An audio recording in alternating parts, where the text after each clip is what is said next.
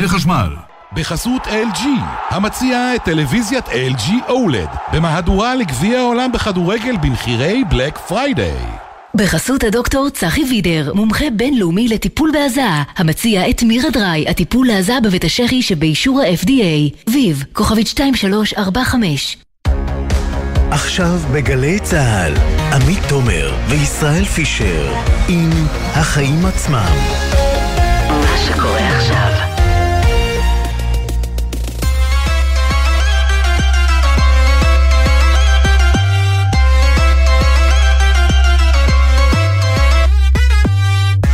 עכשיו, שש וארבע דקות, אתם על החיים עצמם, התוכנית הכלכלית-חברתית של גלי צה"ל.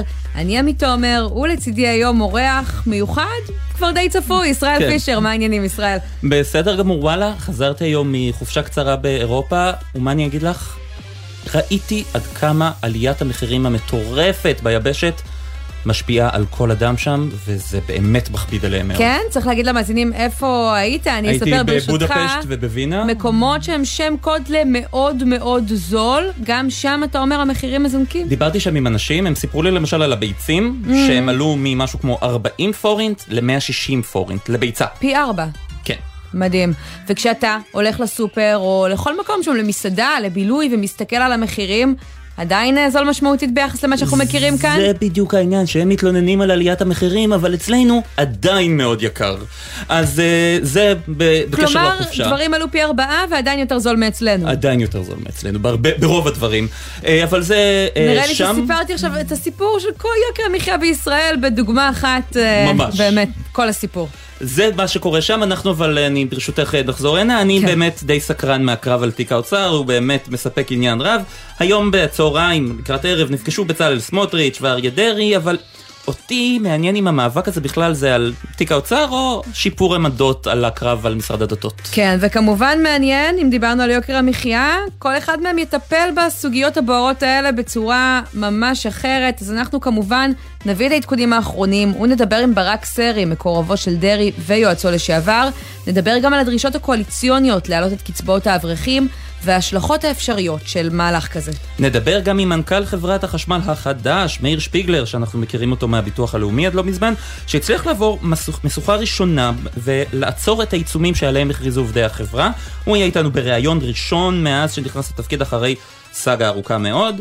נדבר גם על סקירת אגף הכלכלנית הראשית באוצר, שמלמדת שהרבה מאנשי הקבע ממשיכים לתפקיד נוסף אחרי, הש... אחרי השחרור, הם מקבלים פנסיה ושכר ממוצע של יותר מ-20 אלף שקלים. נהיה גם עם הבלאגן בטוויטר שכבר גולש מעבר לטוויטר. המניפולציות של אילון מאסק הובילו לירידות של חברות בבורסה בארצות הברית, אה, על ידי מתחזים שפשוט אה, לקחו את מקומם עם האבי הכחול תמורת כמה דולרים, זה באמת אה, יצר בעיות גדולות. ונסיים עם יום הרווקים הסיני, והחברה המפתיעה שלא בטוח שיצא ממנה מרוצה, ענקית הקניות הסינית עלי בבא, בין היתר הבעלים של אתר עלי אקספרס, בדרך כלל הם מוציאים אה, הודעות מתרגשות על עוד שיא שנשבר בקניות. הפעם המגמה קצת שונה, פרטים בהמשך. כן. כן. טוב, יש לנו הרבה מה להספיק, אז נתחיל עם הכותרת שלך, עמית. הכותרת שלי ששוק המשכנתאות ממשיך להתקרר. באוקטובר היקף המשכנתאות צנח בכ-20% לעומת החודש שעבר, ספטמבר, וגם בהשוואה לאוקטובר הקודם, כשמשקללים את מספר ימי העבודה שקצת uh, השתנו בגלל איך שנפלו החגים. זאת כבר לא מגמה חדשה. אנחנו מתבשרים ומבשרים על עוד האטה כמעט מדי חודש בחצי השנה האחרונה, ועדיין פעם אחר פעם אנחנו לא רואים את זה מגיע למחירים. בעוד יומיים עוד פרסום של מדד מחירי הדיור, וגם הפעם הציפיות שסוף סוף נראה את הירידה בביקושים מתבטאת גם בירידה במחירים, אבל התקוות הללו כבר התנפצו לנו בעבר, ואולי זה בגלל הנתון הבא. למרות הכל, כשאנחנו מסתכלים מה קרה מאז תחילת שנת 2022 בשוק המשכנתאות, אנחנו מגלים שעם כל הירידות, הבנקים שיווקו לציבור משכנתאות בהיקף של יותר מ-100 מיליארד שקלים. כעשרה אחוזים יותר לעומת עשרת החודשים האחרונים, הראשונים, סליחה, של 2021. כלומר, גם אם עכשיו אנחנו לוקחים קצת פחות משכנתאות, או הרבה פחות משכנתאות, זאת עדיין כנראה בשקלול שנתי תהיה שנת שיא בביקושים, וכשזה המצב, אף אחד לא רץ להוריד מחירים. המחירים לא ירדו כל כך מהר. כן, מה הכותרת שלך? אני רוצה להתחיל בבשורות טובות לנהגים שעומדים עכשיו בפקקים. מחירי הדלק לא יעלו בלילה שבין יום שלישי ליום רביעי השבוע, כי שר האוצר עדיין, אביגדור ליברמן, חתם על הצו שמעריך את הפחתת מס הבלו, אותו מס שכולנו משלמים. עכשיו לחדשות הפחות טובות. כן. תוקף הצו הזה יפוג בסוף נובמבר, וזה אומר ששר האוצר הבא יצטרך להתמודד עם עלייה של לפחות חצי שקל במחירי הדלק, אולי יותר, תלוי מה יקרה אם הוא למחירי ייכנס הנפט לתפקיד בעולם. בכלל עד סוף נובמבר, אנחנו רוצים להשביע ממשלה אה, מהר, אמר אה, נתניהו, ואנחנו רואים שהם עדיין מתקוטטים על תיקים, השותפים נכון, שלו. לא בטוח, אבל בכל מקרה אה, זה, יצטרכו להתמודד עם זה כבר בסוף החודש הקרוב, למנוע עלייה, וגם צריך לזכור שהפחתות מס הבלו האלה עולות למדינה כמעט 2 מיליארד שקלים, והמס הזה הוא אחד מהמרכיבים הכי חשובים בהכנסות המדינה ממיסים עקיפים שכאלה. וזו הסיבה גם שבכירי משרד האוצר מתנגדים כל כך להפחתה במס הבלו, ועכשיו נראה את שר האוצר החדש מתמודד עם הפקידים במשרד. כן, אין ספק שזה יהיה לא פשוט בכלל, אבל קודם כל צריך לראות מי יגיע למשרד. נכון נתחיל? מאוד? יאללה.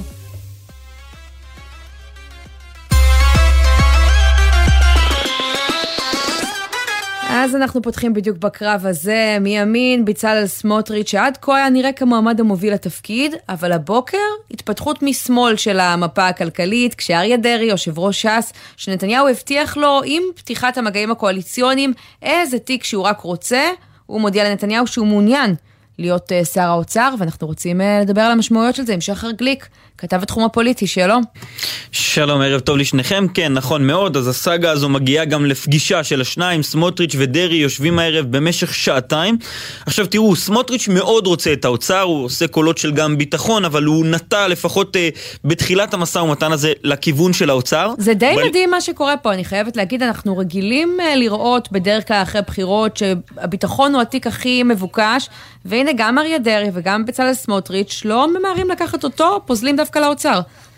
כן, תראי, בסוף גם זה תלוי ב- בתקופה שבה אנחנו מדברים ובמה שקורה מסביב, וכרגע יוקר המחיה הוא נושא שיותר בוער לישראלים מהביטחון, כמו שבן גביר הלך על ביטחון הפנים, שהוא נושא שמאוד נוגע, אז סמוטריץ' הולך לכיוון אה, האוצר, שנראה שצריך איזשהו שינוי מהותי, וגם צריך לומר, זו ממשלה, אולי חוץ מדרעי, שלא אמור להיות בה אה, אה, לובי חזק של שמאל כלכלי, אה, חוץ באמת אבל- מוועדים ספציפיים, אבל, אבל כ- כאידיאולוגיה שמאל כלכלי לא אמור להיות אבל בה. שחר, למה להם לקחת את זה? מי שיוצא, מי שמגיע למשרד האוצר תמיד נכווה בבחירות שאחר כך. כן, אבל הם מאמינים שניהם שהם... ב- תראה, באמת הסיפור הוא סמוטריץ'. דרעי, עוד מיד נדבר עליו, אבל סמוטריץ' באמת מאמין שיש לו את היכולת אולי לשנות, הוא אה, חמוש בהמלצות מהבכירים של משרד התחבורה שבו הוא כיהן, והוא רוצה את זה. בליכוד... מצד אחד אומרים רשמית אנחנו מעדיפים את האוצר שיישאר אצלנו שמישהו שקרוב לנתניהו יוכל לעשות את זה אבל למעשה דרעי לא כל כך רצה את האוצר לפחות לא בתחילת המשא ומתן. נתניהו ממש לחץ עליו שייקח את האוצר כדי שזה יהיה אצל מישהו שקרוב אליו ולא אצל סמוטריץ' דרעי ככה עשה קולות של מתלבט. אתמול בערב נפגש עם מועצת חכמי התורה של, אה, אה, של מפלגת ש"ס הרבנים אומרים לו זה בסדר אתה יכול לקחת את האוצר. ואז הבוקר דרעי אומר הודעתי לנתניהו שאני לוקח את האוצר. אגב, את הצוותים של המשא ומתן הוא לא עדכן בסיפור הזה, וזה גרם ככה להרבה גורמים פוליטיים לחשוד שזה לא באמת, שכמו שאמרתם בהתחלה זה איזשהו אה, אה, עמדת מיקוח אחר כך לדתות, אבל כרגע דרעי גם בפגישה הזו עם סמוטריץ' אומר, אני נחוש בדרך לאוצר, סמוטריץ' אומר, אין בעיה, אני הולך לביטחון, אבל על אחד משני התיקים האלו אני לא מוותר. ובסוף הפגישה, סמוטריץ' אומר לכתבים שהייתה פגישה אה, מצוינת, תפרש לנו במילים פחות מכובסות מה זה אומר. כן, הוא אומר, היה, הייתה פגישה מצוינת, זאת לא הראשונה ולא האחרונה, הוא מספר לנו שזה חלק מרצף פגישות בין השניים. הוא, הוא באמת לא, לא, לא נותן לגלות הרבה דברים, אבל ממה שאנחנו מבינים, באמת הייתה פגישה באווירה טובה, כשסמוטריץ' מצידו אומר, אין לי בעיה, שייקח את האוצר, אבל זה אומר שאני הולך לביטחון. זה איזשהו מסר בעיקר לנתניהו, נת... ממה הוא מפחד יותר, מבצלאל סמוטריץ' שלא נאמן אליו ב- באוצר, או מבצלאל סמוטריץ' שמתויג כימין קיצוני במשרד הביטחון. כן. שחר- שחר גליק, כתב התחום הפוליטי, תודה רבה. תודה. ואנחנו עוברים בעניין הזה ליועץ התקשורת, ברק סרי, שלום. שלום, ערב טוב. ערב טוב, אתה עבדת בעבר עם מספר שרים בכירים, האחרון שבהם אריה דרעי, שאתה נחשב למאוד אה, מקורב אליו. מתי שוחחת איתו בפעם האחרונה? היום בבוקר. תגיד, זה רציני הנושא הזה שהוא רוצה את משרד האוצר, או שזה רק מנוף לחץ על אה, ראש הממשלה הנבחר? לי הוא אמר אתמול בלילה, לאחר שהוא נועד עם חברי מועצת חכמי התורה של ש"ס, ככה פרס בפניהם את כל האפשרויות, וקיבל מהם אה, הנחיה אה, להיות שר האוצר, אה, הוא דיבר איתי בלילה ודיבר איתי בבוקר, ובשני המקרים הוא אמר שהוא רוצה ללכת לאוצר, אבל אתה יודע, אנחנו כבר... אה, אני באופן אישי ותיק מאוד בחיים הפוליטיים, ועד שזה לא נגמר, עד שהוא לא עולה לדוכן הכנסת ואומר, אני אריה מכלוף בן אליהו ואסתר מתחייב להיות... אה, עד שזה לא נגמר, זה לא נגמר.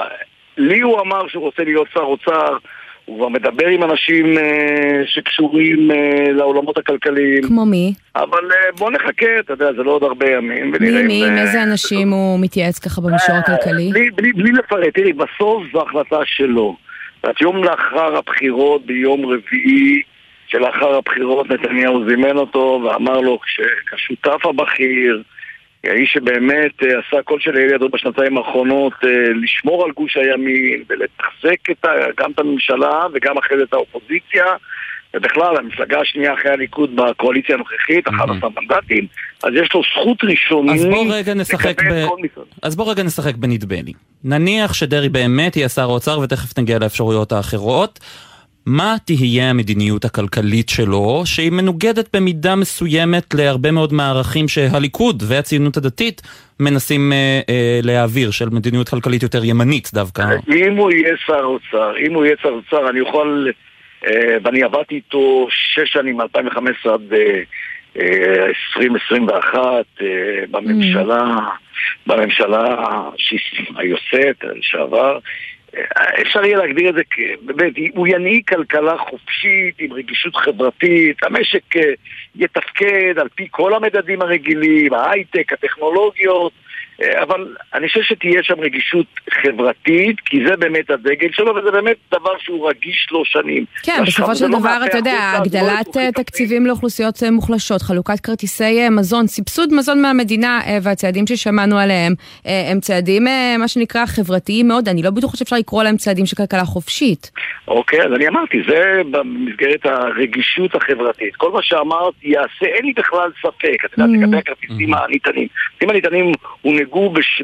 בתקופת הקורונה לאנשים שקיבלו מ-70% פטור מארנונה ואילך. כן, לא, אני שואלת אז איפה נכנס הכלכלה החופשית למשוואה? תן דוגמה למהלך כזה. אני אומר, תהיה רגישות חברתית. לא יהיה קפיטליזם צרוף, לא יהיה אה, מדיניות אטומה למי שיש לו פחות, למי שידו אינה משגת. זו בגדול, אני לא רוצה להיכנס עכשיו לרזולוציות למי ייתן, מה ייתן ומה יהיה מסגרת תקציב, כי אנחנו רחוקים מאוד משם. אבל הורדות מיסים למשל, לדעתך? אני לא רוצה להיכנס לזה, כי זה עדיין מוקדם. אני אומר לך שזה יהיה, תהיה הכותרת של אה, אה, תקופתו כשר אוצר, אם הוא ייכנס וימונה לשר אוצר, תהיה רגישות חברתית אה, עם דגשים במקומות שהוא חושב שצריך לתת דגשים. אז בוא נשאל שאלה אה, אחרת, נשמע שאתה מדבר איתו לא מעט, אמרת נכון, נתניהו הציע לו לבחור ראשון את התיק שש"ס הכי רוצה לאחוז בו בממשלה הקרובה. לא שש"ס הכי רוצה, שהוא עצמו. שהוא עצמו, בשביל כן. ש"ס, והוא יעמוד בראש המשרד. במשך יותר משבוע אריה דרעי אומר תודה, אבל אני לא מעוניין במשרד האוצר. איך אתה מסביר את השינוי? מה, מה לא, קרה פתאום? לא, לא שמעת אותו לא אומר תודה ולא שום דבר. במשך בשבוע הזה הייתה התחבטות בינו ובין עצמו, התחבטות בינו ובין אה, מספר אנשים שהוא מחשיב את דעתם והוא התלבט, אגב הוא התלבט גם לגבי אה, משרד הביטחון, המשרד שהוא, אתה יושב בקבינטים... שר הביטחון לחבר הכנסת דרעי? מחשבה שהייתה לו? אז אני אומר לך עוד פעם, שני תיקים היו על השולחן, שר הביטחון ושר האוצר. גם, גם האופציה להיות שר ביטחון, גם היא הייתה על השולחן. מזכיר לכם, זה איש שנמצא בקבינטים ביטחוניים מאז ראש הממשלה יצחק רבין. הוא שוחח על זה עם אה, נתניהו? נתניהו אה, אמר, אם תרצה להיות שר הביטחון אז אני אתן לך? אמר לו, שני התיקים האלה, התיקים הבכירים, כיאות למעמדך, שני התיקים האלה לבחירתך, או תיקים אחרים עם תיאות ועם תחבורות, רק תגיד לי מה התיקים שאתה מבקש. עכשיו בוא, אמרנו נשחק בנדמה לי. מחר מגיע... זה לא שהוא, רגע, לא, לא, אבל אני רוצה לדייק. כן, כן. אני רוצה לדייק, כי נאמרו כאן דברים לא הכי מדברים. זה לא שבשבוע האחרון אמר אני לא רוצה. הוא לא אמר כלום. הוא חכך בדעתו, הוא התלבט. רגע, אבל זה. עוד לא סופי שזה, שהוא מגיע למשרד הזה. נכון, אבל אם מחר נתניהו בא אומר לו, אתה מקבל, רגע, אה, ברק סרי, אם מחר נתניהו בא אומר לו, אתה מקבל את אה, תיק הפנים, ואתה גם מנצח בוויכוח מול הציונות הדתית על תיק הדתות, ובוחר עוד תיק משמעותי אחר אה, בשבילך. אני אומר לך שתיק הפנים יכול לקבל, כולל תיק הדתות ותיקים חברתיים נוספים. אני לא יודע מה הוא יחליט, אני אומר לך מה הוא אמר לי. הוא רק רוצה לנצח בקרב על הדתות. לא?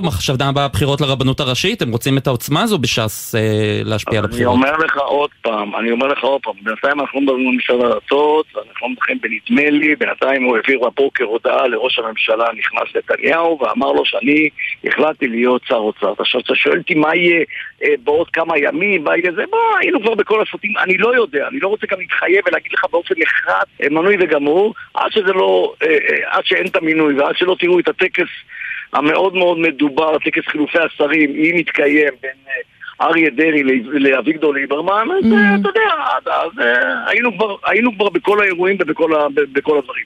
נכון להיום הוא מכוונן למשרד האוצר. ועד כמה כל נושא אה, הקצבאות לאברכים אה, משמעותי מבחינת אה, דרעי במשא ומתן? זה לא קשור, זה לא קשור לכניסה לא, עד של כמה. הנושא הזה זה- עולה בדיונים אה, מול נתניהו? הכל עולה בדיונים מול נתניהו, אה, אני חושב שבקשר ביניהם עולה בכלל כל, כל הממשלה כולה. אה, אני מניח שהם מדברים בשעות שהם נמצאים לא רק על אה, התפקידים שיהיו לדרעי, לש"ס, עולים כל הנושאים, איך הממשלה תיראה, מדיניות, לאן הולכים, אני חושב שגם עניינים שלא קשורים לנושאים הכלכליים והחברתיים עולים, עולה הכל. אז ברק אבל סרי, הסיפור הזה של לסיום, האברכים לא קשור לכניסה לתפקיד ולא קשור ל- ל- להחלטה שלו, כן, לא משרד האוצר. אז כן. בתור אה, שואל ותיק, אה, פוליטי ותיק לסיום, איך זה ייגמר הערכה שלך? תראה, ייגמר, יסתיים מהר, יסתיים מהר מהסיבה הפשוטה שנתניהו אצה לו הדרך להיכנס אה, ללשכת ראש הממשלה, הוא בכלל יום לאחר הבחירות לקח את, ה, את יום השבעת הכנסת כיום שלישי הקרוב, כן. כיום שבו הוא ישבע הממשלה. זה יקרה? אני לא, זה לא יקרה. אני בספק אם זה יתקיים. אני, אני מניח שזה יהיה קרוב מאוד ליום השבעת הכנסת. והמפתחות. אה, של האוצר ביום הזה יהיו בידיים של מי? אה, בוא, אה, נכון להיום זה אצל אריה דרעי, אני, אה, את יודעת מה, אני מאחל, אני מאחל לו ולעם ישראל זה בידיים שלו. נשמע שאתה לא סגור על זה עד הסוף, אבל. אני עוד פעם, תשמעי, מכיוון שאני, איך אמרת, שועל ותיק, שועל כן. ותיק תמיד משאיר מקום לספק, כי היינו כבר בכל הסרטים, ואני יכול להגיד לך את זה לגבי כל תפקיד בממשלה, למעט אולי ראש הממשלה. יפה. חוץ מראש הממשלה שיהיה בנימין נתניהו, כל השאר הפיך. ברק סרי, תודה רבה שדיברת איתנו. ערב טוב. תודה לכם, המשך ערב טוב. ואנחנו ממשיכים בנושא הזה, בנושא הקצבאות אה, לאברכים, אה, ונגיד ערב טוב לנתי טוקר, כתב מקרו-כלכלה של דה מרקר, אמיתי למערכת. שלום, שלום. נתי, אתה אה, אדם אה, חרדי, ומה המשמעות של אה, בעצם הגדלת הקצבאות לחרדים, לחברה החרדית ולתקציב המדינה, כמי שרואה את זה משני הצדדים? אז תראה, יש אה, מגמה, כולם מדברים על כך שהחרדים יוצאים לשוק העבודה, וזו מגמה שאכן קיימת, אי אפשר להתעלם ממנה. אבל כשבודקים, אה, במספרים מוחלטים היא נכונה, אבל כשבודקים את התופעה הזאת ביחס לגידול היחסי בתוך האוכלוסייה החרדית, מגלים שזה לא כל כך אה, משמעותי, כי השיעור התעסוקה במגזר החרדי נע סביב ה-50%, בקרב גברים הולך ויורד, ומנגד הקבוצה של האברכים, בני הישיבות והאברכים, הקבוצה הזאת הולכת וגדלה, מגיעה בערך ל-150 אלף כיום אה, בני ישיבות מעל גיל 18 ואברכים שאינם מועסקים, וזה אה, קושי, מעמסה מאוד גדולה גם תקציבית על קופת המדינה, ובעיקר כשמסתכלים קדימה, 2040, 2060, זה, זה לא יציב, זה לא, זה לא. אין לזה התכנות. כן, ועכשיו דורשות של דבר- כמה מפלגות חרדיות בעצם להכפיל את הקצבאות האלה לאברכים, אז מה, החשש הוא שזה יהיה עוד תמריץ לקבל אותן ולא לצאת אז- לעבוד? אין ספק, בסופו של דבר זה תמריץ כלכלי, תמריץ שלילי, תמריץ שלילי לא לעבוד. ברגע שאברך מקבל עוד, עוד, קופת, עוד כסף ועוד תקציב, זה תמריץ שלילי לא לעבוד. אם תוסיפו על זה גם את הכוונה, למשל, לעשות חינוך חינם מגיל 0 עד 3, תמריץ שלילי נוסף לא לעבודה. כל המגמות האלו, הכוונות של נתניהו שהצהיר עליהן במערכת הבחירות, זה מגמות שעלולות להיות הרסניות למערכת החינוך, ונוסיף על זה גם את אלו שכבר רוצים לעבוד, הם צריכים לעבוד בעבודה שמכניסה אה, שכר גבוה, עם פריון גבוה, וכשאין לימודי ליבה וכשאין מספיק אה, נכונות לרכוש השכלה, כל הדברים האלו מובילים למצב מאוד מאוד קשה. עכשיו תשמעו, יכול להיות שהמפלגות החרדיות אומרות, סבבה, אנחנו רוצים לתקצב אברכים. יש דרך לעשות את זה באופן ממוקד. למשל, יש, יש היום חוק שנועד לסייע ספציפית לאברכים שמתקשים, שיש להם באמת קושי אה, להביא אוכל הביתה. יש מודל שאמור לסייע להם. אבל בוא לא רגע, אני רוצה פה. שנייה לדבר מהצד השני. אנחנו, כ- אני, לפחות, כ- אה, לא, לא יכול להבין עד הסוף את המחשבה שלפיה לימודי תורה שומרים על המדינה אה, בצורה זהה כמו אה, שירות בצה"ל. יש חברי כנסת שאמרו את זה? נכון, אמר אה, אה, ב- יושב ראש אה, אגודת ישראל, אמר יותר קשה אה, ללמוד תורה מאשר ללחום בחזית. זו אמירה שבאמת אה, יצרה סנסציה משמעות אה, גדולה, אבל מצד שני, בסופו של דבר, יש לנו פה הכרעה דמוקרטית. יש לגוש נתניהו 64 מנדטים, הם רשאים לעשות, לבחור את הבחירות שלהם, אבל אנחנו אלו שצריכים לפחות לצעוק מה היו ההשלכות של הבחירות האלו, מה היו ההשלכות של, אני מתכוון לה- להחלטות שהתקבלו בעקבות אה, ההסכמים הקואליציוניים שמתגבשים כעת. ואם אתה מסתכל על למשל אה, אה, התקציב הזה, התקציב הזה שהוא... כן, אה, שהוא באמת בוא נדבר קצת מספרים, כמה זה עולה?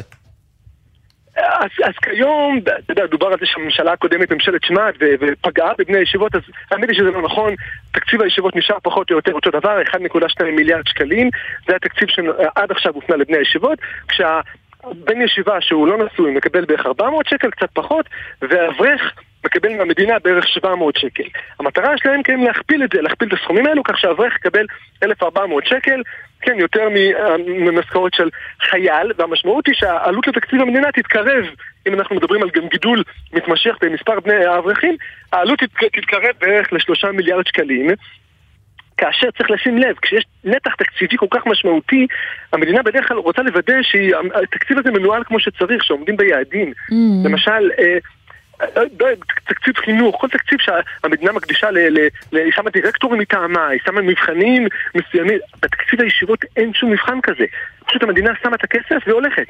אין שום מנגנון שנועד לוודא שבאמת פיקוח מסוים, שבאמת לומדים את מספר השעות, מכסת השעות הדרושה, או למשל, אולי אפשר לתעדף, למשל לימודים שיש בהם איזשהו... אה, אה, בסופו של דבר איזושהי אה, אפשרות להתפרנס, למשל מסלולי הוראה, מסלולי רבנות, מסלולי להיות, ללמוד להיות שוחטים, כל הדברים האלו שהמדינה יכולה לעודד עם אותו כסף, היא לא עושה, פשוט היא שמה את הכסף ונעלמת. זה המשמעות של הסכם שהוא נטו פוליטי, הוא נטו לייצר, אה, אה, אה, להשפיע על, על האלקטורט. ולא להשפיע באמת על, על החברה ועל, ועל, ועל, ועל מדינת ישראל. תגיד, אני חייבת לשאול אותך שאלה קצת אה, אישית, כי באמת אתה ככה מהמתנגדים היותר אה, נחרצים אה, שעלו פה, ויש לא מעט כאלה, אבל נגד הסיפור הזה של הכפלת קצבאות האברכים, ואתה כן מכיר את החברה הזאת אה, מ- מקרוב, כלומר, הרבה פעמים אומרים, אתה יודע, על אנשים אחרים שזה בא מתוך איזושהי בורות, איך, איך זה מתקבל? איך היה בארוחת שישי נגיד? תראי, אני, יש לי מצווה ל- להקדיש מעשר כספים, לקחת עשירית מההכנסה שלך ולהעביר לצדקה. ואני את הכסף, את העשירית מההכנסה שלי, מעביר לאברכים. למשפחות של אברכים שאני חושב שבאמת מגיע להם כסף, כי יש כאלו, יש קבוצה באמת נבחרת, בן גוריון דיברו על 400, זה כבר לא 400, זה הרבה יותר, קבוצה באמת נבחרת שמגיע להם, שבאמת הם שוקדים את מכסת השעות, ראיתי איזה הגדרה של הרב לייבל, אחד, הגדרה של אותו, אם תיקח את מספר השעות שבהם אדם נורמלי עובד, ואברך ילמד את אותם השעות, אז מגיע לאותו אברך באמת. כלומר, גם אה, אתה אה, אומר, אה, יש אברכים. שצריך לתת להם יותר, אבל לא לכולם באופן גורף. בדיוק, אבל זה הגיע למס בלתי אפשרויות, והמדינה לא יכולה לעמוד בזה, וצריך לעשות פה איזשהו מהלך. החברה החרדית עצמה צריכה לעשות חושבים עם עצמה ולחשוב איך, איך, איך, איך היא לוקחת את זה לצעד הבא קדימה כדי להיות ישראלית יותר, כדי להבין שהיא חיה פה בתוך עמה, לא, לא, כן. ולא רק ניזונה מכספי המכנס- משלמי המיסים. נתי טוקר כתב מאקרו כלכלה בדה מרקר, תודה רבה לך, ערב טוב. תודה רבה.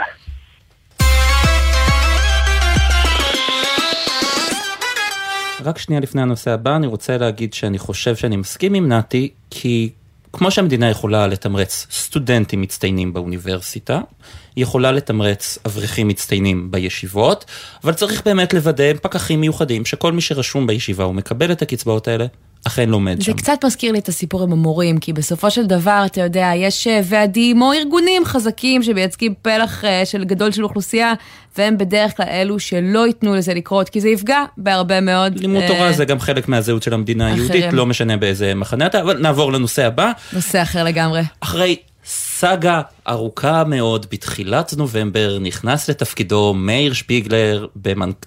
כמנכ"ל חברת החשמל, וזה הזמן להגיד לו מזל טוב. מזל טוב, מאיר. תודה רבה. אז אתה איתנו בריאיון ראשון בעצם, מאז שמונית אה, לתפקיד, וכבר הצלחת לצלוח איזה משבר. לפני אה, משהו כמו שבועיים התראיין פה יושב ראש ועד העובדים, הודיע על אה, עיצומים שהם הולכים לנקוט אה, בחברת אה, חשמל בגלל שמשרד האוצר לא עומדים כלשונם אה, בסיכומים שהיו להם לגבי הרפורמה שאמורה לפתוח לתחרות את אה, משק החשמל.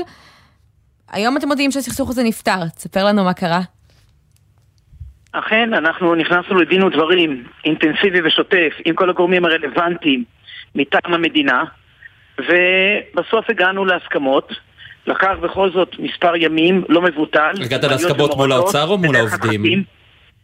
לא, לא. הדיונים היו עם כל הגורמים הרלוונטיים. כמובן, בתוך החברה, ועד העובדים הוא זה שהחליט על העיצומים, והוא מטבע הדברים חלק בלתי נפרד מהרפורמה שהוחלט עליה בשנת 2018, וגם ההסכמים שבגינם היו מחלקות כעת, הם היו חלק מאותן דברים שהתגבשו במהלך הרפורמה, ואליבא לדעת ועד העובדים. בכל זאת, לא קיבלו ביטוי מעשי בהחלטות הרגולטורים. רגע, אבל המחלוקת לא הייתה מחלוקת אה, קוסמטית, המחלוקת הייתה מחלוקת שמשמעותית לכל אדם נכון. שככה משלם על חשמל אה, בישראל. במשרד האוצר רצו לפתוח את כל השרשרת אה, לתחרות.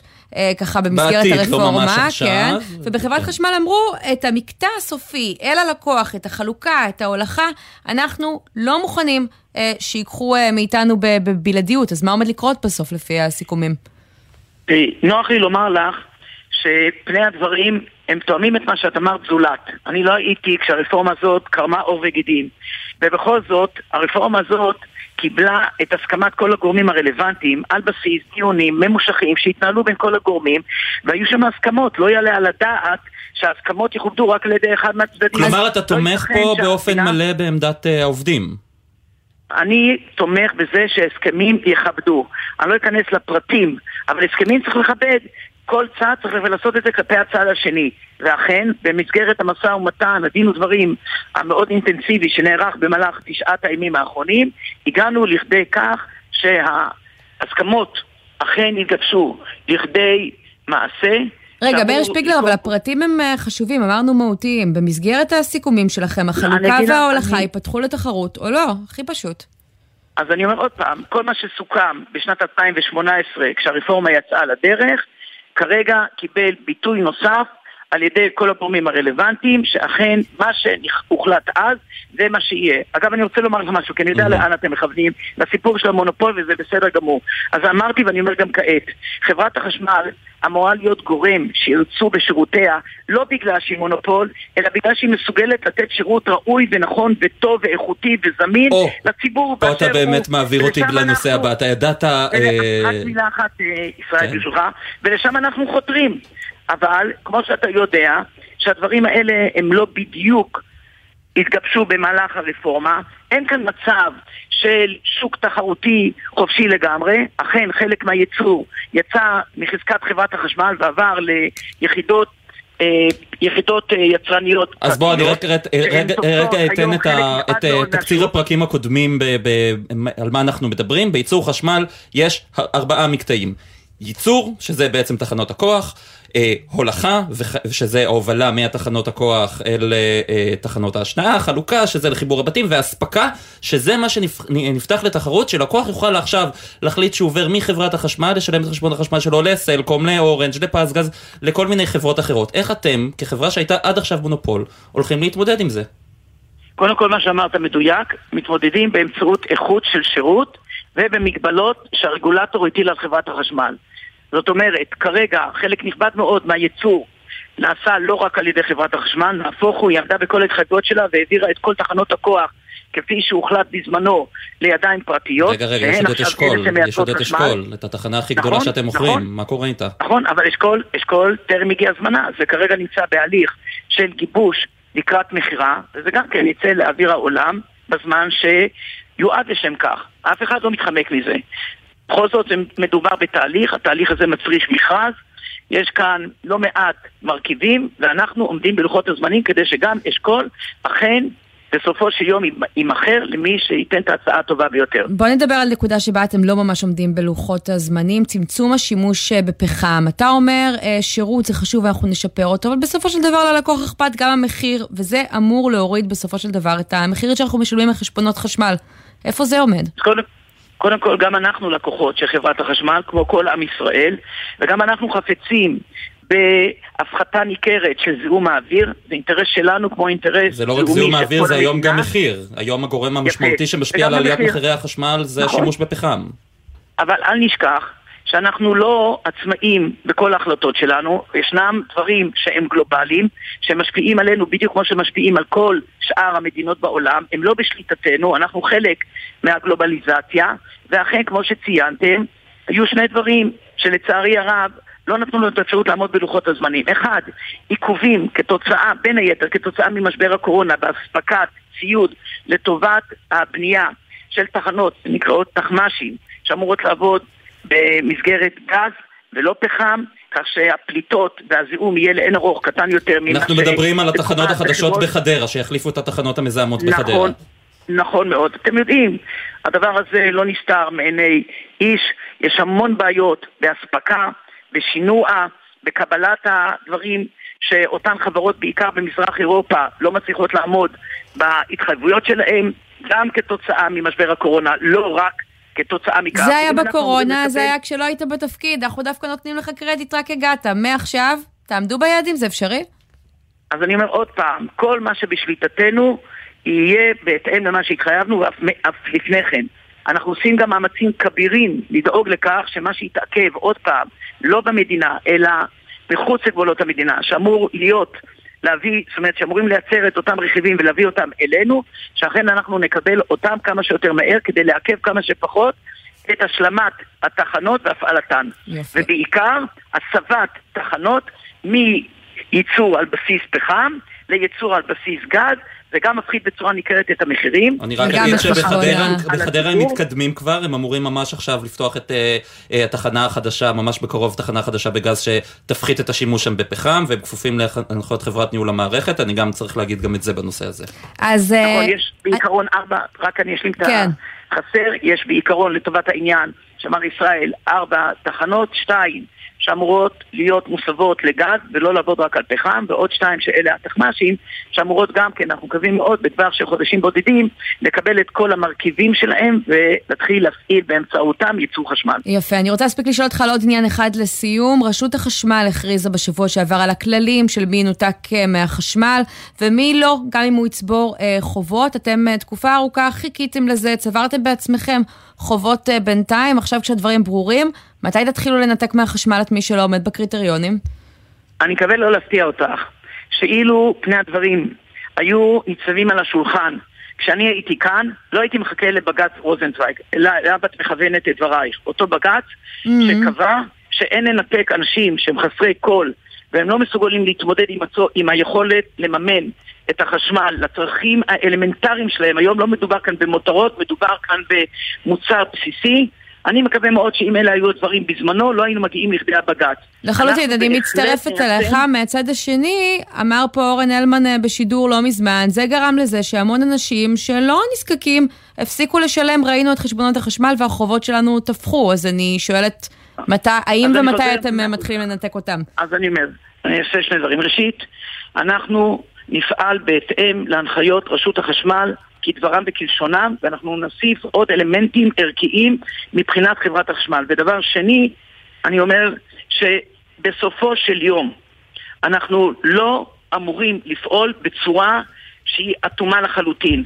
אנחנו מבינים במה אמורים דברים, אנחנו יודעים שיש אנשים כן. שנמצאים במצב של חוסר קול, וגם הם צריכים לשרוד. אתה חושב שזה דבר אטום לא להגיד? שיש אנשים שרכבו על הפסיקה הזאת של בג"ץ ובעצם לא משלמים את חשבונות החשמל? כי זה יצא מהחברה שלכם ממש לפני שבועיים. אני אשיב גם, אה, עמית, אני אשיב גם על זה. אנחנו חברה נורמטיבית, ואני תמיד טענתי שהרוב המוחלט של הציבור הוא ציבור הגון שלא מחפש לעשות דברים לא כשרים. זה הרוב המוחלט. ישנם בשוליים אנשים שלפעמים מנצלים לרעה, אגב, לא רק את הנושא של תשלומים לחברת החשמל, בכל דבר ועניין שסובב אותם ונוגע אליהם, יכול מאוד להיות כלומר, אתה אומר שאתם את צריכים. לטפל אבל אנחנו- בסרבני תשלום כרוניים, אבל מי שאין להם ולא יכולים לשלם, אתם לא תנתקו. אנחנו נעשה את הכל בצורה זהירה, רגישה, אנושית ומתחשבת, כי אנחנו חלק מעם ישראל. מאיר שפיגלר, מנכ"ל חברת החשמל החדש, בריאיון ראשון מאז שהוא נכנס לתפקיד. אני רוצה לאחל לך הרבה בהצלחה, כי זה בעצם החברה הממשלתית הכי גדולה בישראל אחרי חצי שנה שלא היה לה מנכ"ל. אין לה עדיין יושב ראש, שזו בעיה אחרת שהפוליטיקאים עכשיו צריכים לפ- לפתור, אבל ההצלחה שלך היא באמת חשובה לכולנו. אה, תודה רבה, ערב טוב. תודה. תודה רבה עמית, תודה רבה ישראל. כמה תשדירים ואנחנו מיד חוזרים.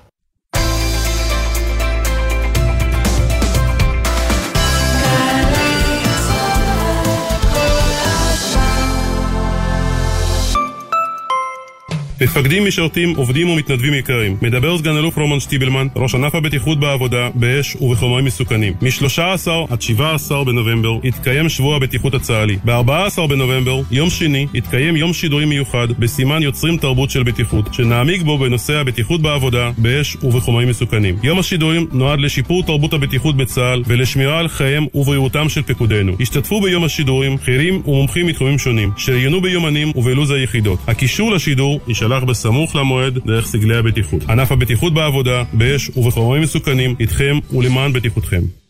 משרתי צבא ההגנה לישראל, כאן אופיר לביוס, קצין החינוך והנוער הראשי. מחר זה יתרחש, השלב הראשון לחידון המורשת וידיעת הארץ.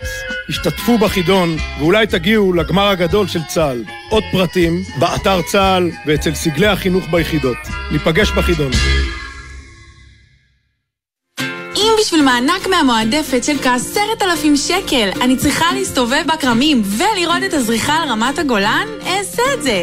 השתחררתם מהצבא או מהשירות הלאומי? גם עבודה בלתי מקצועית בכרם יכולה להיות עבודה מועדפת עם מענק של כעשרת אלפים שקל. היכנסו לאתר הביטוח הלאומי ותבחרו את המועדפת שתעניק לכם חוויה חד פעמית. עכשיו בגלי צה"ל, עמית תומר וישראל פישר עם החיים עצמם. חזרנו ואנחנו עכשיו לבלגן ולטלטלות שעוברת אה, חברת הביטוח והפנסיה אה, מגדל.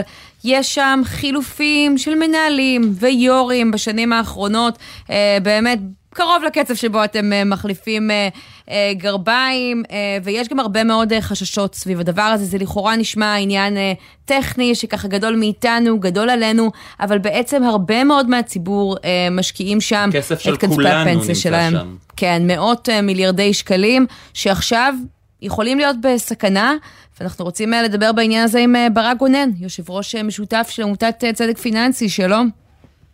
ערב טוב עמית, ערב טוב ישראל. אז ספר לנו מה... הפתיחה היפה שאת אה, נתת, Mm. שאני מאוד אהבתי. מה שמשעשע זה שהייתי יכול להגיד בדיוק את אותם דברים לפני שנה, שנתיים, שלוש ושבע שנים, וזה עדיין היה נכון. איך בכל זאת הגענו פה לפרשת אה, קו מים? כי אנחנו כן שומעים שרשות שוק ההון בימים האחרונים, במסר לשלמה אליהו, הבעלים של מגדל, אנחנו נבחן האם אה, להמשיך לתת לך לשלוט בחברה. כלומר, יש תחושה שנחצה פה קו שעדיין לא נחצה. רשות ההון נותנת לשלמה אליהו אה, כרטיסים צהובים, מה שנקרא, כבר אה, כמה שנים טובות, בערך ארבע. אני חושב שהסיפור כאן הוא מאוד אה, מעניין. ברמה אחת אפשר לשאול איך קרה ששלמה אליהו, באדם שלפי דעתי אי אפשר לבטוח בו בניהול חשבון של ועד בית, מקבל אחריות לניהול של 300 מיליארד שקל כספי חיסכון, וברמה שנייה אפשר אה, לשאול מה תפקידה של הממשלה, של הרגולציה הישראלית, של המדינה, בהגנה על כספי הפנסיה נשמע לי שאתה. רומז שרשות שוק ההון אה, מנמנמת תראי, בשמירה. בכדורגל כשנותנים אה, שני כרטיסים צהובים זה כרטיס אדום, פה הוא אומר שכבר נתנו לפחות ארבעה. כאן, נכון, הלוואי שהיינו במגרשי הכדורגל. אז קודם כל אני חושב שמעניין אה, להבין אה, מי זה שלמה אליהו ולמה אמרתי משפט אה, חריף כמו שאמרתי, וגם מה הסכנה בכך ששלמה אליהו מנהל את הכספים שלנו. אם ככה מדובר בבן אדם שקיבל את שליטתו במגדל לפני כעשור, ולפני שהוא קיבל את השליטה הוא הסתבך בפרשות של הברחת כספים לחו"ל. בערך 30 אירועים שבהם הוא הברח כספים לחו"ל והוא קיבל אה, קנס של כ- כמעט שלושה מיליון שקל מהמדינה, שהסכום לא משנה, אבל אני חושב שזה מראה באיזושהי צורה, אני לא בטוח שבן אדם ש, שזה הרמה... נגיד הסתבך ש- אה, לכאורה אנחנו רק... לא יודעים, אנחנו לא יכולים לאמת עכשיו את הדברים שלך אה, בדיוק, אז, אבל... אז באמת כן. יש, יש מסמך אה, רשמי ש, שיצא ושמסכם את הדברים, אני אוכל להעביר לכם אותו, זה, זה, זה לחלוטין, אה, זה הכל חומר גלוי. Mm. עכשיו, אה, לגבי אה, אה, איך הוא מקבל את השליטה, הוא מבקש לפני כעשור אה, שליטה מהממונה על אה, שוק ההון, עודד שריג דאז, אה, ועודד אה, מאשר לו את השליטה במגדל, אה, וזמן אה, קצר לאחר מכן, כשמר שריג מסיים את אה, תפקידו כיושב ראש רשות ההון, אה, אתם יכולים לנחש איפה הוא הולך לעבוד, אה, בשכר של כמה מיליונים בשנה. הדלתות המסתובבות. אה, נכון, למרות זאת, ולמרות התנאים הלא רעים בכלל שהוא קיבל שמה, לאחר אה, כשנתיים שלוש הוא מתפטר מתפקידו תוך כדי האשמות חריפות אה, משלמה אליהו והוא מאשים למה, הוא אומר תקשיבו אני אה, לא יכול לקחת אחריות על כספי החוסכים והמבוטחים שלנו שזה משפט מהדהד. כי מה? מה הוא לא החשש? היחיד שאומר את זה. סליחה? מה החשש? תשמעו, החשש הוא שהוא כנושא משרה בחברה, אה, בחברה ציבורית שעוד אחראי לפנסיות אה, עלול להיתבע אישית אם אה, יתגלה שהיו בעיות של משטר תאגידי בחברה. אבל החברות האלה לא אמורות דיווח להיות שקופות. אמורות לדווח, אמורות רשויות, רשות שוק ההון, הרשויות אמורות לאכוף את הדברים האלה. איך אנחנו מגיעים. למצב של כזאת תחלופה והכסף של כולנו שנמצא שם? נכון. אז לפני שאני אענה לשאלה, אני רק רוצה לחזק את זה שמה שעודד עשה, עשו לא מעטים אה, אחריו, שגם כן אה, התפטרו או פוטרו אה, עקב אה, טענות שלמעשה שלמה אליהו מנסה לבחוש מאחורי הקלעים ולנהל את החברה אה, תוך עקיפת הדרג הניהולי המקצועי שלה. במילים אחרות, מנסה להגיד למשקיעים ולוועדת ההשקעות איפה להשקיע את הכספים. הם לא, הם לא אמרו את זה ישירות, אבל אפשר להבין זהו, שזאת הם לא אומרים הבעיה. את זה ישירות, עכשיו- אתה לא יכול להבין בין השורות אם הם לא אמרו את זה ישירות, אז- כ- כעיתונאים לא יכולים לעשות את זה. כש...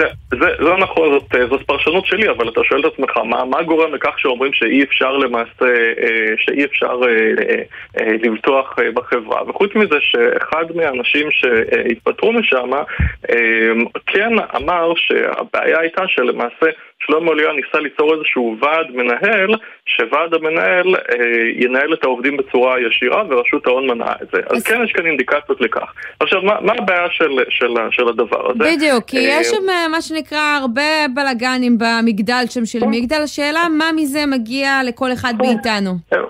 מה החשש אוקיי, עכשיו? אז תראו, רשות ההון היא נזעקת כי, היא בעצם נושאת באיזושהי אחריות כלפי הציבור להגיד שחברה, ש, שקרן פנסיה לא תקרוס, אוקיי? זו האחריות הגדולה ביותר שלה. עכשיו, אה, רשות ההון לא מפרסמת את הבעיות של, של המשטר התאגידי שגרמו לה להוציא כאלה התראות חריפות במשך השנים לשלמה אליהו. אבל ניתן להבין שהם לא מרוצים בדרך ההתנהלות. איזה דברים הם לא מרוצים? אז אה, א', אנחנו יודעים שההתערבות של, אה, של שלמה אליהו במה שבאותה חומה סינית שאמורה להיות בינו לבין ההשקעות של הפנסיות, הם מאוד מוטרדים. ברק, פשוט זמננו אה, קצר, אז ספר לנו לסיום איך כל מה שאתה מתאר יכול להתגלגל לפנסיה שלי, שלך, של ישראל. אה, ברגע שחברה לא מנוהלת אה, כמו שצריך, אז אה, יכול להיות מצב שבו הכספים שאנחנו משקיעים מוצאים את דרכם, במקום להשקעות אפקטיביות, הם מוצאים את דרכם לכל מיני השקעות שהן לא יציבות. ובנוסף לזה יכול להיות מצב שבהם הכספים בעקבות כל מיני תרגילים חשבונאיים פשוט מאוד נעלמים. את יודעת, את שמה כספים בפנסיה שלך, אחרי הכסף חונה באיזשהו חשבון של מסלקה, הוא נעלם משם באיזושהי גם זה לא אחד הוכח יכול ואנחנו לא יכולים אה, לאשר דבר כזה. לא, לא, אני רק... אומר, אני רק אומר איך דברים יכולים זה יכול אה, להתגלגל, לה- להגיע. וזה- זה- אז נכון, בוא, לא כן. האשמתי בהאשמה קונקרטית מכיוון שאני לא רואה את הדוחות הסודיים של רשות ההון, אבל זאת הדאגה שכספים שבסופו של דבר של המבוטחים שרשומים להם, ביום אחד הכספים האלה ייעלמו, ואז לכו תחפשו לאיזה חשבון הדברים האלה עברו. ואנחנו אה, אה, באמת נמשיך לעקוב אחרי הסיפור הזה, שלכל הפחות אה, מדליק נורות. אנחנו ממש במשפט, פשוט כן. זמננו נגמר. משפט, אני חושב שהדבר הזה מציף את הבעייתיות של אה, פוליטיקאים רבים שקוראים להקטנה של הרגולציה. כי הקטנה של הרגולציה, המשמעות שלה זה למעשה לתת לאנשים כמו שלמה אליהו יד חופשית לנהל את הדברים כראות טוב, זה כבר אה, דיון אה, הרבה יותר... כן, זה כבר דיון הרבה יותר רחב. אני מסכים, אבל אני חושב שהנושא הזה בדיוק כן, מחדד את הבעיה. זה חשוב וצריך לדון בזה. ברק גונן, יושב ראש משותף של עמותת צדק פיננסי, תודה רבה לך, ערב טוב. להתראות. ביי. עכשיו אנחנו למשהו שאולי דווקא כן יקרה בממשלה החדשה ויכול לחסוך הרבה כסף לקופת המדינה, הסדרת נושא הפנסיות הצבאיות, שכיום אה, משולמות במסגרת הסדר שלא עוגן בחוק, וככה רוב אנשי הקבע מקבלים תוספות נדיבות בפרישה, אה, גם בגיל אה, מוקדם. זה היה כבר אמור להשתנות, יש בג"ץ בנושא, אבל אז הכנסת התפזרה ובעצם תפוח האדמה הלוהט הזה התגלגל לפתחה של הממשלה החדשה, כשכמו שזה נראה כרגע, רק כרגע, המחנה הממלכתי, שבעצם היו מה שנקרא הלוביסטים של ככה אנשי צה"ל בממשלה ההיא, כבר לא נמצאים.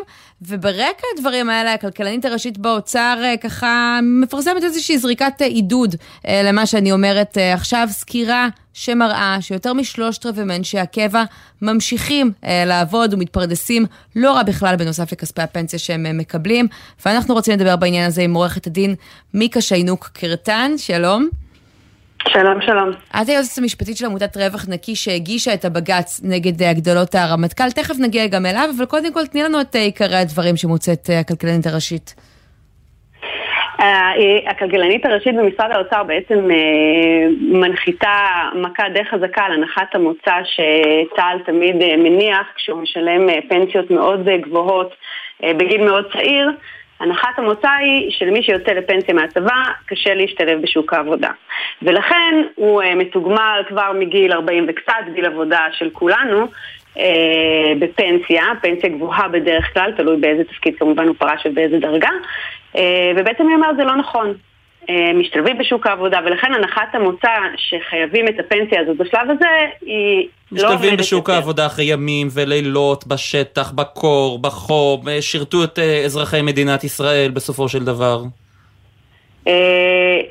הדבר, הנקודה החשובה היא ש, שיש באמת אנשים כאלה ששירתו את מדינת, כולם משרתים את מדינת ישראל, אבל בקור ובחום ובשוחות וכולי, אבל הם אחוז מאוד קטן מגמלאי צה"ל. גמלאי צה"ל זה עורכי דין כמוני, זה כלכלנים, זה מהנדסים, זה אנשים, זה פסיכולוגים, זה אנשים שיש להם מקצועות ויכולים בהחלט או להמשיך לשרת בצה"ל עד גיל פרישה כמו כל אחד מאיתנו, או לחלופין, לא לקבל את הפנסיה בשלב הזה שהם עוד יכולים לעבוד. וזה בדיוק, אני מניחה, מה שהכלכלנית הראשית באוצר מנסה להגיד.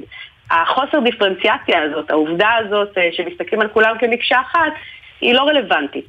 כן. אי אפשר לגזור גזירה שווה מאותם אלה באמת שסיכנו את עצמם וישבו בשוחות ולא ראו את המשפחות שלהם, לעומת אחרים שלא.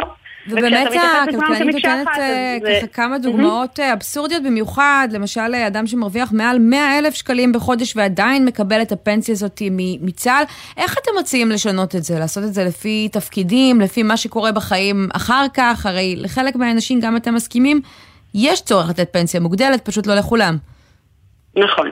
קודם כל, אנחנו מתעסקים בעתירה שלנו בהגדולת הרמטכ"ל, שזה רכיב מסוים בפנסיה שניתן בניגוד לחוק, א', בניגוד גמור, לא ניכנס לזה עכשיו כי זה דיון שלם בפני עצמו, אבל גם שם ההגדולות האלה גם ניתנות בלי שום דיפרנציאציה, אוקיי? כולם מקבלים, 98% מגמלאי צה"ל מקבלים את התוספת הזאת. ומקבלים אותה מי ששירת כל חייו אה, בתפקידים שאינם אה, לחימה או תומכי לחימה וגם מי שלחימה והאבסורד היותר גדול שהלוחמים ותומכי הלחימה דווקא מקבלים בגלל איזשהו מנגנון חישוב מעוות פחות. הגדלות נמוכות יותר. כשאת רואה את הרכב חברי הממשלה המסתמנת, את אופטימית מהסיכוי שמשהו ישתנה שם? כן, שר הביטחון לא יהיה רמטכ"ל ככל הנראה.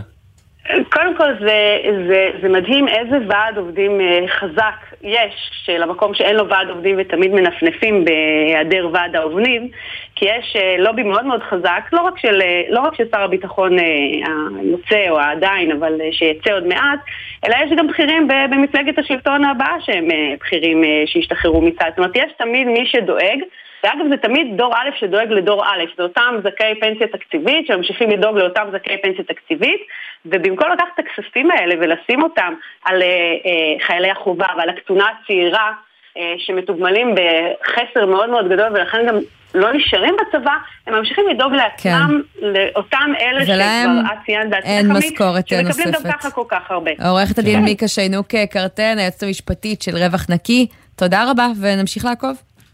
תודה לכם, נושא חשוב. תודה.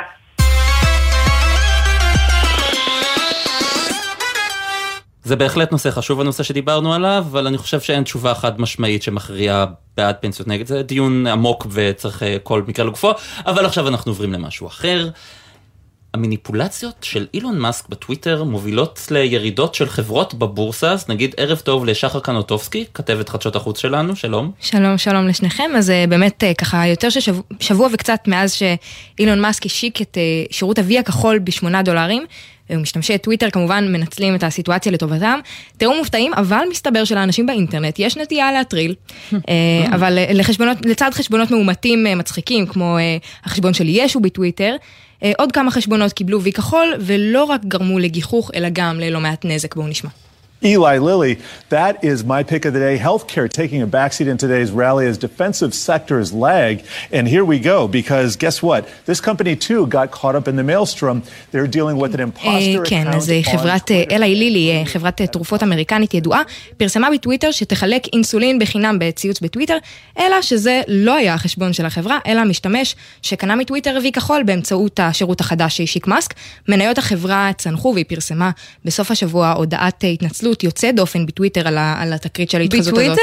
איך היא עשתה את זה בלי אבי הכחול? אה, ממש אה, איך סידרו לו פרוטקציות. כן, יפה. טוב, אז כל מה שאני צריך לעשות, את אומרת, אבל כדי לאשר את אמיתות החשבון שלי, מה שעשתה החברה המתחזה לאלי לילי ולא רק שם, זה רק לשלם את הכמה דולרים האלה? ממש, ממש ככה, מטבע האינטרנט כאמור, מדובר בכר פורה למתחזים שכל מה שעליהם לעשות כדי לזכות באבי הכחול הוא בעצם לשלם את הסכום הפעוט הזה של 8 אה, דולר. באופן דומה, מניות uh, חברת הנשק לוקיד מרטין ירדו בחדות לאחר שחשבון מזויף, שגם הוא השתמש באותו וי כחול, טען שהחברה תפסיק למכור כלי נשק לכמה מדינות. שזה לא רע בפני עצמו. Uh, זה נכון, ועם זאת חברת הנשק, יש, בה, יש לה משקיעים ש... לא אהבו את זה. המטרה שלה, כן. אה, וממש לא חסרות אה, דוגמאות אה, נוספות, מטרילות יותר, מטרילות פחות, חברות גיימינג כמו נינטנדו, נפגעו גם הן ממתיחות שהשתמשו בטוויטר בלו, בשירות הזה של וי כחול, גם ספורטאים בולטים, כוכב ה-NBA, לברון ג'יימס, זורק הבייסבול, ארולדיס צ'פמן, שעל פי פוסט מזוים, מסויף, חתם, חתם בקבוצה אחרת. כן, בינתיים מאסק הקפיא את השירות הזה, אבל לא נראה לי שזה סוף הבלגן. נמשיך לעקוב, שחר קנטובסקי, תודה רבה. תודה לכם. ערב טוב. מה קנית ביום הרווקים הסיני? כלום, כי חזרתי משופינג מטורף בחו"ל. כן? כן, אבל לא באינטרנט, פיזי, בחנות, מדדתי. בזול, במזרח אירופה, כן. יפה. אז uh, כנראה שאולי אולי בגללך, אולי בגלל uh, ככה uh, גולשים uh, נוספים, ענקית המסחר uh, המפתיעה, עליבאבא, זאת שבדרך כלל uh, מתגאה uh, בשבירת שיא של הקניות, לא ממש חגגה ביום הרווקים הסיני. לראשונה מזה שנים uh, מספר הקניות שלה דווקא ירד ביום המבצעים הזה, ואיתנו בעניין הזה כתבתנו לצרכנות, עינב קרנר, שלום. שלום לכם, כן, אז זה בהחלט מפתיע, זה לראשונה מזה עשור שהליבאבא, ענקית הקמעונאות המכוונת, לא אה, מעלה נתונים אה, יום לאחר אה, יום הרווקים הסיני, וכן אני יכולה להגיד לכם שבדיקה אה, של, של אמצע היום, אה, ביום שישי, במהלך יום הקניות, אז ראינו שהייתה ירידה של אה, חמישה אחוזים, כך אה, דיווחו אה, חברות אה, מחקר, וגם הדבר שיותר מעניין, שאם מסתכלים נגיד על אה, שנה שעברה, שהיום הזה הסתכם ב-139 מיליארד mm-hmm. דולר, שבעצם ביטא עלייה של כמעט 25 אחוזים לעומת אה, השנה? 2020. השנה אין, השנה אנחנו יודעים רק על החצי יום הזה שהיה ירידה של 4 אחוזים. עינב, זמננו ממש תם, אנחנו חייבים לסיים. אבל עם ירידה של 4 אחוזים, זה הנתון, תודה רבה. נגיד תודה גם לבן נצר, העורך שלנו, לירון מטלון, נועה ברנס ועומר לפיד הפיקו, על הביצוע הטכני היה אור מטלון, מיה אורן, עורכת הדיגיטל, ותכף יהיה פה עידן קבלר עם 360. את תהיי פה גם מחר. נכון, אני עמית תומר, ישראל פישר, תודה רבה. להתראות. מחר יצטרף גם סמי פרץ, תבואו, ביי ביי. בחסות מחסני חשמל, המציעה מבצעי בלק פריידיי בכל חודש נובמבר. מבצעי נובמבר ברשת מחסני חשמל. בחסות גלגלים, המציעה השוואת מחירים בין מוסכים בלחיצת כפתור. הגיע זמן הטיפול לרכב? חפשו בגוגל גלגלים.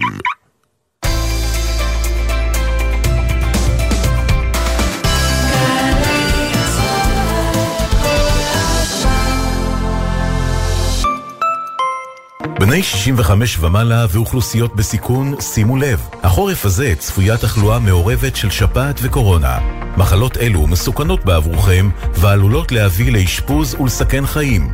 אל תחכו. גשו לקופת החולים שלכם לקבל חיסון נגד קורונה המותאם לווריאנט האומיקרון וחיסון נגד השפעת העונתית. שימו לב, בכמה מהמרפאות אפשר לקבל את שני החיסונים בביקור אחד, בני 65 ומעלה ואוכלוסיות בסיכון. קבעו תור לחיסון בקופת החולים עוד היום. לא מחכים לגל, מתחסנים ושומרים על הבריאות. מגיש משרד הבריאות. נהגים, כאן גיא הוחמן. כשאני רוכב על אופניים חשמליים או גלגינוע קורקינט חשמלי בכביש, אני בדיוק כמוכם. רק בלי עטיפה של הרכב שמגינה עליכם. אה, וגם בלי חגורת הבטיחות, ובלי ארבעה גלגלים ששומרים על היציבות, ובלי כריות אוויר, ומזגן, וחלונות, ותא כפפות, ולמה קוראים לזה תא כפפות? מישהו פעם באמת אחסן שם כפפות? טוב, לא חשוב. מה שחשוב הוא שתזכרו שרוכבי הכלים החשמליים חולקים איתכם את הדרך, אז שמרו על מרחק מאיתנו ואפשרו לנו לרכוב בבטחה, כי כולנו מחויבים לאנשים שבדרך, עם הרלב"ד.